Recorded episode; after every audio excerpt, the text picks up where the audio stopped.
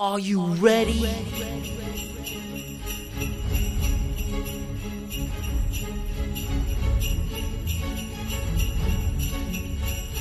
Hello, happy holidays, and welcome to another episode of the Around the CFL podcast. Anthony here with you again. I hope everyone had a wonderful Christmas and looking forward to a very happy new year. And today we will be doing just that, as we are going to be taking a peek at the New Year's resolutions for each team around the Canadian Football League. We are going to start out in the nation's capital with the Ottawa Redblacks, where the New Year's resolution would be consistency at the quarterback position. The return of Jeremiah Masoli was must see, but took until week 5 to actually happen. It took exactly 365 days for Masoli to make his triumphant return to the field, only to suffer an Aaron Rodgers esque injury that was another season ending one on the same day. The carousel continued with Nick Arbuckle, who again was subpar, as Nick Arbuckle usually is. Then Tyrie Adams took the field, and who also went down to injury. Tyrell Pigrome took some snaps before finally landing on the phenom Dustin Crum. Dustin Crum, as good as he showed, didn't seem quite ready to take on or get thrown into the starting role as it may seem. He kept the Red Blacks in just about every game, but defenses caught on to his abilities and a few blowout losses followed. The Red Blacks will be hoping to build off of two consecutive 4 and 14 seasons. Consistency at the quarterback position seems to be a running trend in the East as we head out to Hamilton to take a look at the Tiger Cats. The 2023 Ticats were the team to beat going into the regular season.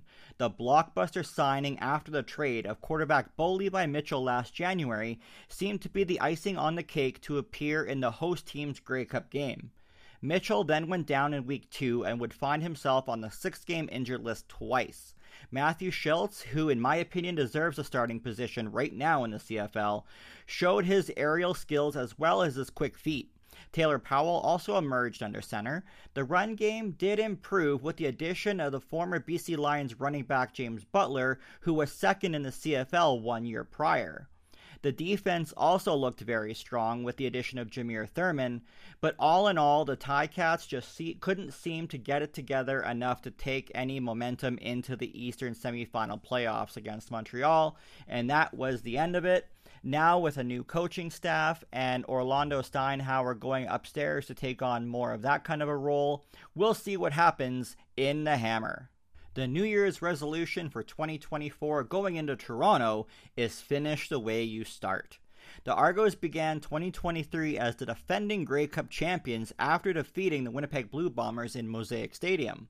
The reins of the team were handed to Chad Kelly after the departure of McLeod Bethel Thompson to the USFL's Orlando Breakers. Kelly, who of course is the nephew of Buffalo Bills legendary quarterback Jim Kelly, was now to lead the team, and that he did. The Argos finished 16 and 2, which had not been seen since the then Edmonton Eskimos in 1987. 60% of the snaps for Toronto went to the dynamic duo at running back of AJ Ouellette and future Hall of Famer Andrew Harris. Toronto was able to bring back the majority of their championship team in 2023, including the anchor of the defense, Wynton McManis. If they can copy the blueprint in 2023, going into 2024, we could see the Argos return to the Grey Cup and be headed out to BC Place for the 111th Grey Cup game. The Als are the 2023 Grey Cup. For the Montreal Alouettes in 2024, the off field issues should be a thing of the past, and their resolution will be to keep on keeping on and full steam ahead. The new ownership took control of the team that seemed to be more of a laughingstock in 2023. Then adding defensive lineman Shawn Lemon and then shortly after linebacker Darnell Sankey early, the season turned around for the franchise.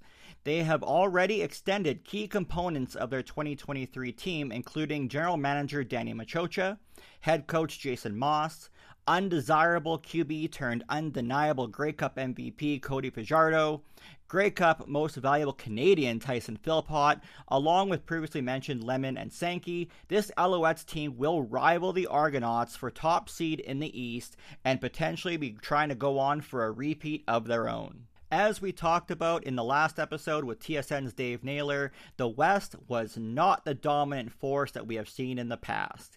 and the New Year's resolution in Saskatchewan is a fresh start. After terminating head coach Craig Dickenson, but not general manager Jeremy O'Day, surprisingly enough, it was time to rebuild, and that started with the long overdue signing of new head coach Corey Mace. The designer of the powerhouse Toronto defense scheme will now lead the Riders. He did not come alone, though. The Riders hired Regina native and the grandson of legend Ron Lancaster Mueller was the QB coach and play caller in 2023 for the Calgary Stampeders. Free agency will be big this offseason with the rebuild in Saskatchewan, and it starts with wide receiver Shawn Bane Jr. Winnipeg seems to be a bit of a sticky one. The Bombers are hoping this New Year's to not have to rebuild and keep the dynasty conversation alive. Running back Brady Oliveira hit another level in 2023 with 1,534 rushing yards and 2,016 total yards and added 13 touchdowns. No surprise, he is now looking at his NFL options. Wide receiver sensation Dalton Schoen is also drawing interest from the NFL clubs as well. Zach Collaros does as he does, but portions of this bomber team are aging, and it's only a matter of time before they need to start looking at the future instead of in the past. I can see clearly now the rain is gone.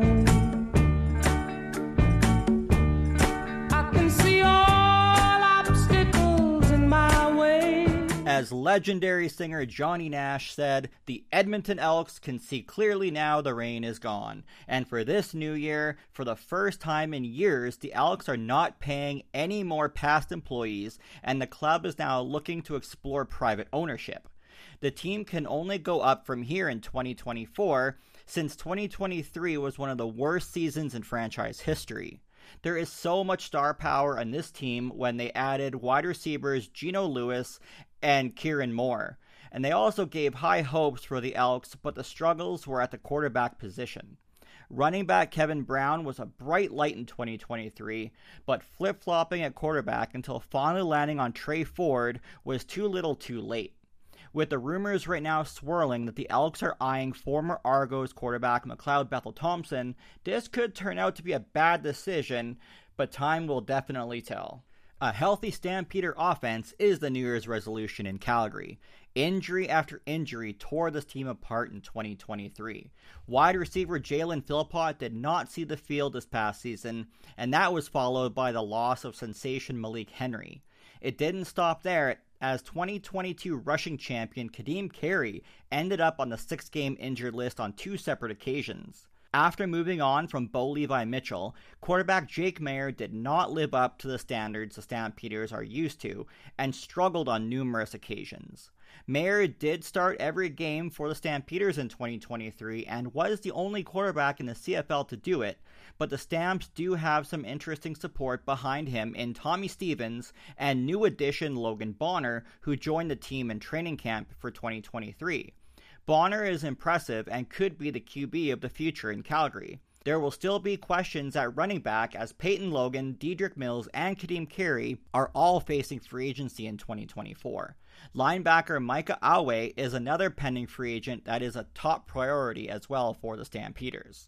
Matthew Betts in on the sack, but I don't think it's his. BC is able to bring Maier down. I think it is Woody Baron, although they're all pointing at Betts. We have a new sack leader as far as Canadians go with 18 sacks for Matthew Betts.